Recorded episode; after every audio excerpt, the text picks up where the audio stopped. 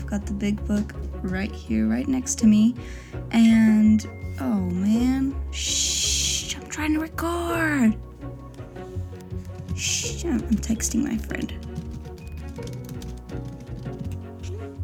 There, now we shut this up.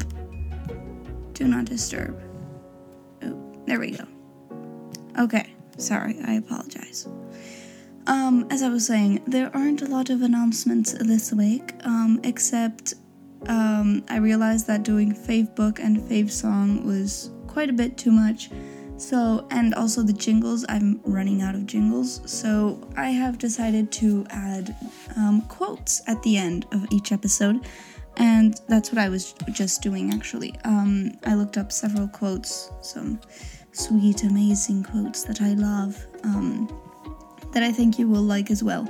So then I'll read a quote and then I'll say, Oh, so what do you think of, you know, and you really should take this into account and, you know, just thinking and, and, and yeah, you know, deep, deep dive. Okay.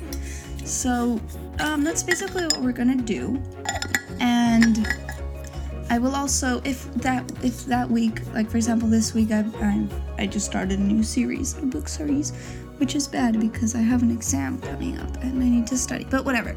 Um, and I'll say, oh, I'm really liking this book series. I think you would like it too, and I'll recommend it to you. And that's like, if I have something to recommend, I'll recommend it at the end of the episode. So sometimes yes, sometimes no. So, um, you know, this week maybe I found a new song that I really like and I think you will enjoy it too. So I'll give you that as well. Um, and yeah, that's that's pretty much about it. Um, nine listens since I dropped the episode on Saturday, guys. Nine listens. This is crazy. Um, I don't know what I'm. What are y'all doing with your life? Like, really? no, I'm just kidding. I'm just kidding. Um, okay, so we've got that done. I don't think there's anything left to say. So let's start with the book, shall we? Um, I'm gonna move this, scoot that back. There we go. I'm really hoping you can hear me well. This new microphone is amazing. I love it so much. Okay, um, I think it was page 210.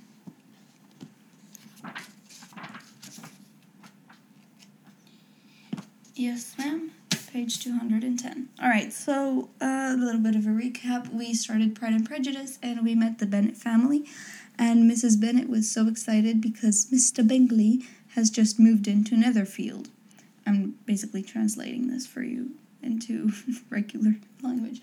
Um, he just moved into Netherfield and they're having a ball and they're gonna have Mr. Bingley there. And so Mrs. Bennet, what she wants is to get her daughters married, right? And, well, that's basically, yeah, she wants to marry one of her girls, five girls, one of her five girls. She wants to marry her, them off to Mr. Bingley and whoever else is nearby. Um, so yeah. All right, are we ready? Here we go. Pride and Prejudice by Jane Austen, Chapter 3. Not all that Mrs. Bennet, however, with the assistance of her five daughters, could ask on the subject, was sufficient to draw from her husband any satisfactory description of Mr. Bingley. They attacked him in various ways, with barefaced questions, ingenious suppositions, and distant surmises, but he eluded the skill of them all, and they were at last obliged to accept the second-hand intelligence of their neighbour, Lady Lucas.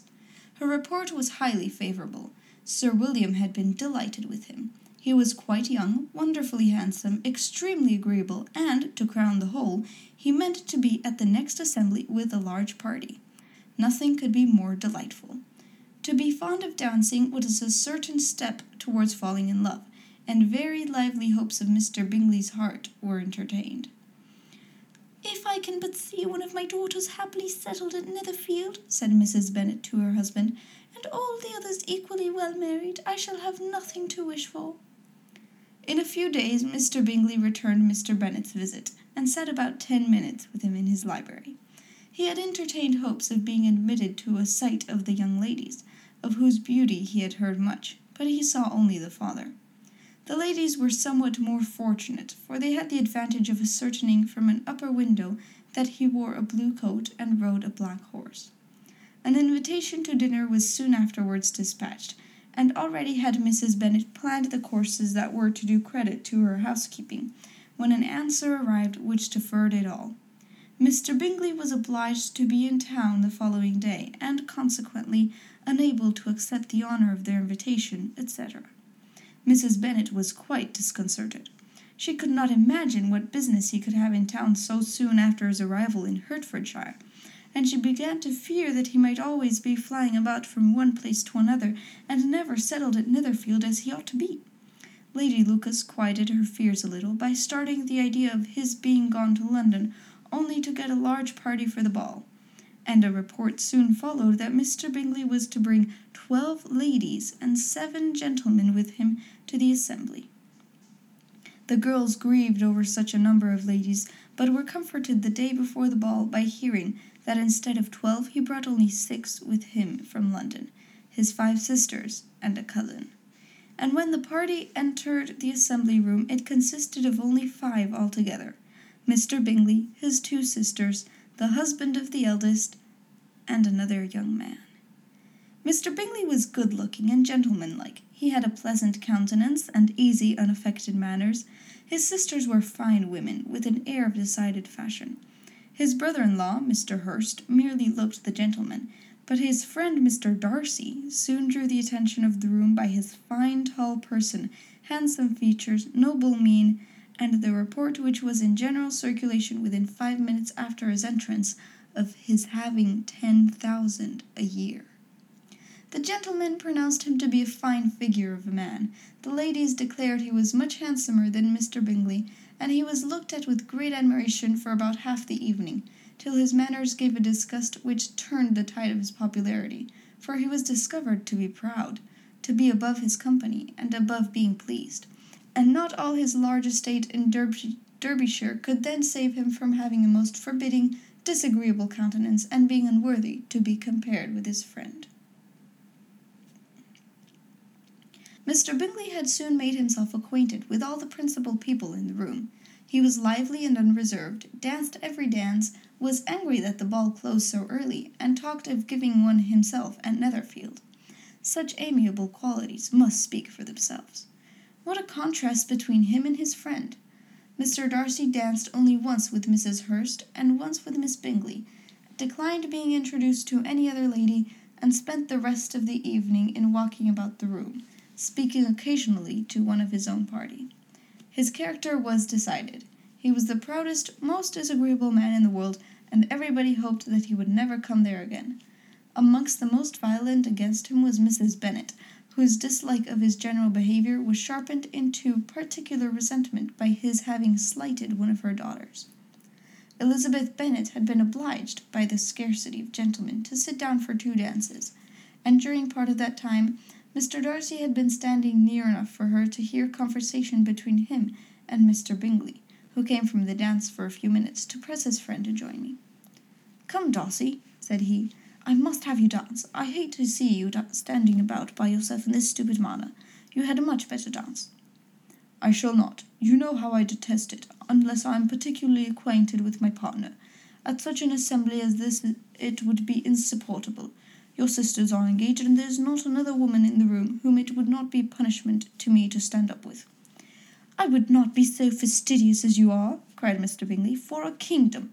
Upon my honour, I never met with so many pleasant girls in my life as I have this evening, and there are several of them you see uncommonly pretty. You are dancing with the only handsome girl in the room, said Mr. Darcy, looking at the eldest Miss Bennet. Oh, she is the most beautiful creature I have ever beheld.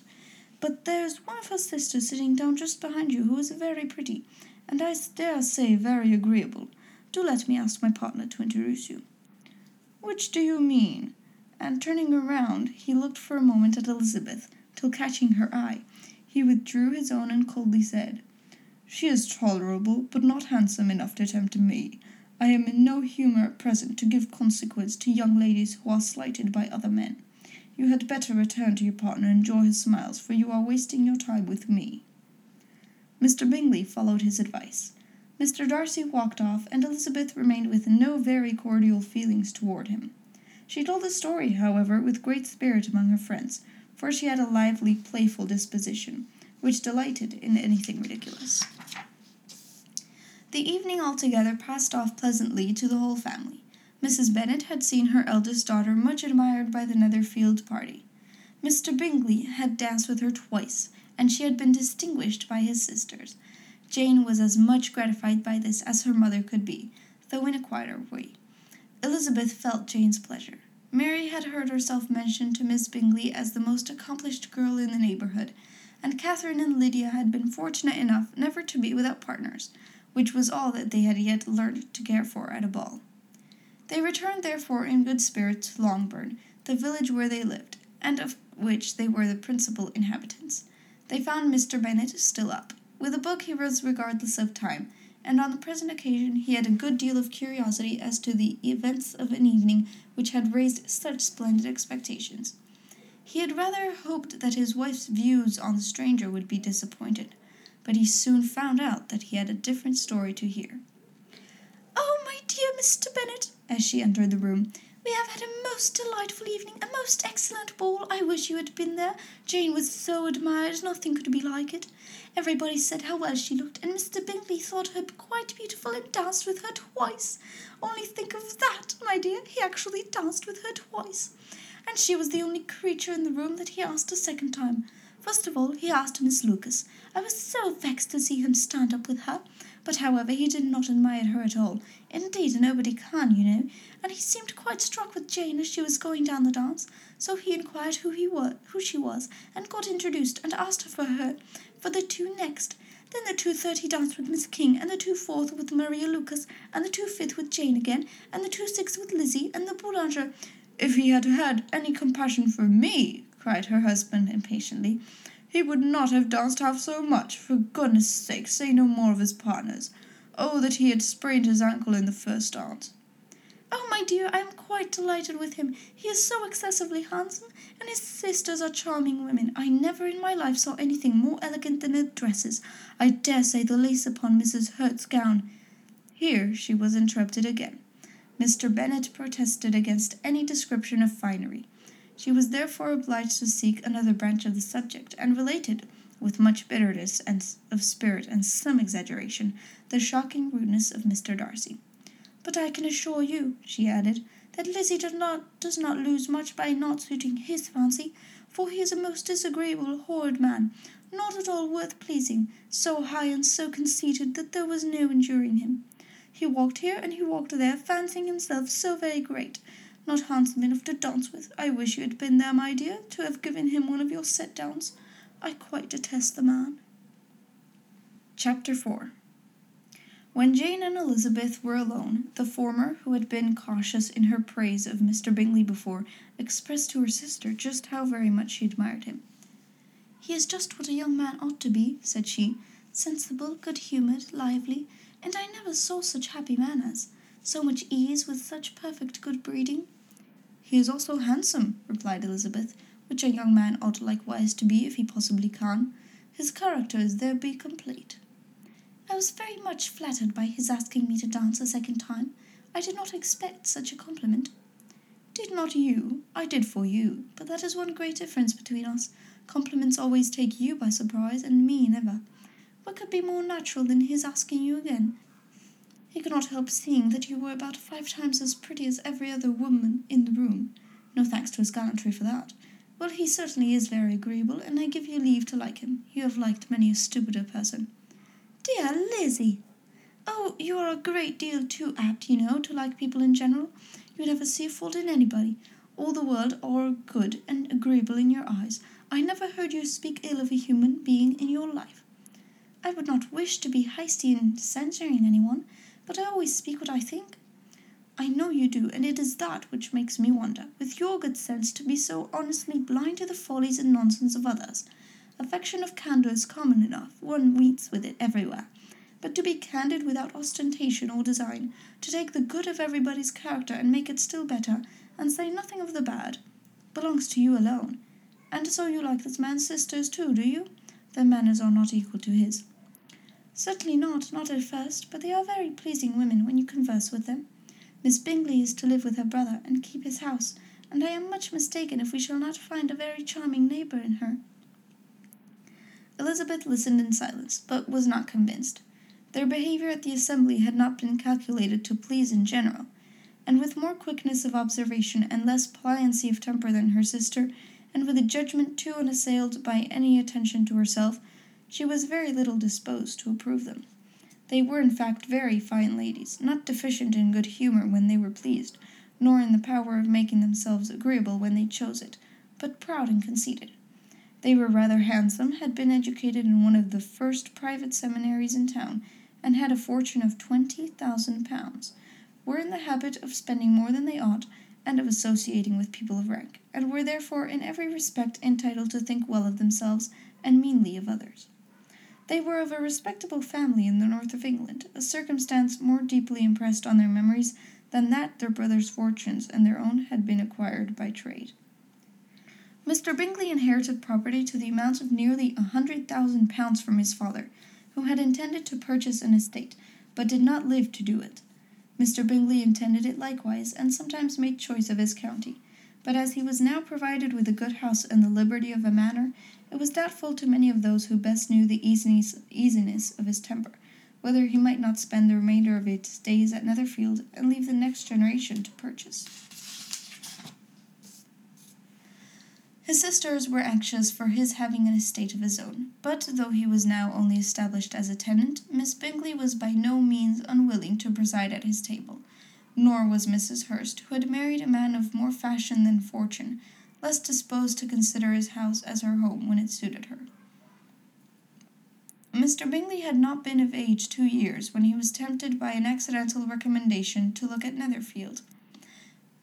He did look at it and into it for half an hour, was pleased with the situation and the principal rooms, and satisfied with what the owner said in its praise, and took it immediately. Between him and Darcy there was a very steady friendship, in spite of great opposition of character. Bingley was endeared to Darcy by the easiness, openness, and ductility of his temper, though no disposition could offer a greater contrast to his own, and though with his own he never appeared dissatisfied. On the strength of Darcy's regard, Bingley had the firmest reliance, and of his judgment the highest opinion. In understanding, Darcy was the superior. Bingley was by no means deficient, but Darcy was clever. He was at the same time haughty, reserved, and fastidious, and his manners, though well bred, were not inviting. In that respect his friend had greatly the advantage. Bingley was sure of being liked, liked wherever he appeared. Darcy was continually giving offence. The manner in which they spoke of the Meryton assembly was sufficiently characteristic. Bingley had never met with more pleasant people or prettier girls in his life. Everybody had been most kind and attentive to him, there had been no formality, no stiffness. He had soon felt acquainted with all the room, and as to Miss Bennet, he could not conceive an angel more beautiful. Darcy, on the contrary, had seen a collection of people in whom there was little beauty and no fashion, for none of whom he had felt the smallest interest, and from none received either attention or pleasure. Miss Bennet he acknowledged to be pretty, but she smiled too much. Mrs. Hurst and her sister allowed it to be so, but still they admired her and liked her, and pronounced her to be a sweet girl, and one whom they would not object to know more of. Miss Bennet was therefore established as a sweet girl, and their brother felt authorized by such commendation to think of her as he chose. Okay, and that is the episode for today. Um, we're gonna read the quote now. I'm gonna hang on here a. So it's it's currently February 2nd, and I'm to read you February's quote. Here's what it says It isn't what you have, or who you are, or where you are, or what you are doing that makes you happy or unhappy. It is what you think about it. Dale Carnegie. What do you think? Do your circumstances um, affect how you are, like how you feel? Um, or would you, like, okay, so for example, this is a very extreme example, but let's say um, I'm taking an example for, from one of my favorite podcasts. Let's say your house burns down, or it's it has a fire. It doesn't burn down, but it, there's a fire in your house. Okay. Um, would you be happy under these circumstances? Probably not, because if it burns, then probably some of your stuff burned as well. So you might be unhappy. However, um, what this quote might be saying is you could also think my house didn't fully burn down. Um, so you can be happy because it didn't fully burn down. If it did fully burn down, hey, at least I still have my family, at least I still have my friends, at least I still have my job or my studies or, you know, any other things that you may have. So, yeah, I'm going to leave you with that today and have a great week. I will hopefully see you next Monday, all right?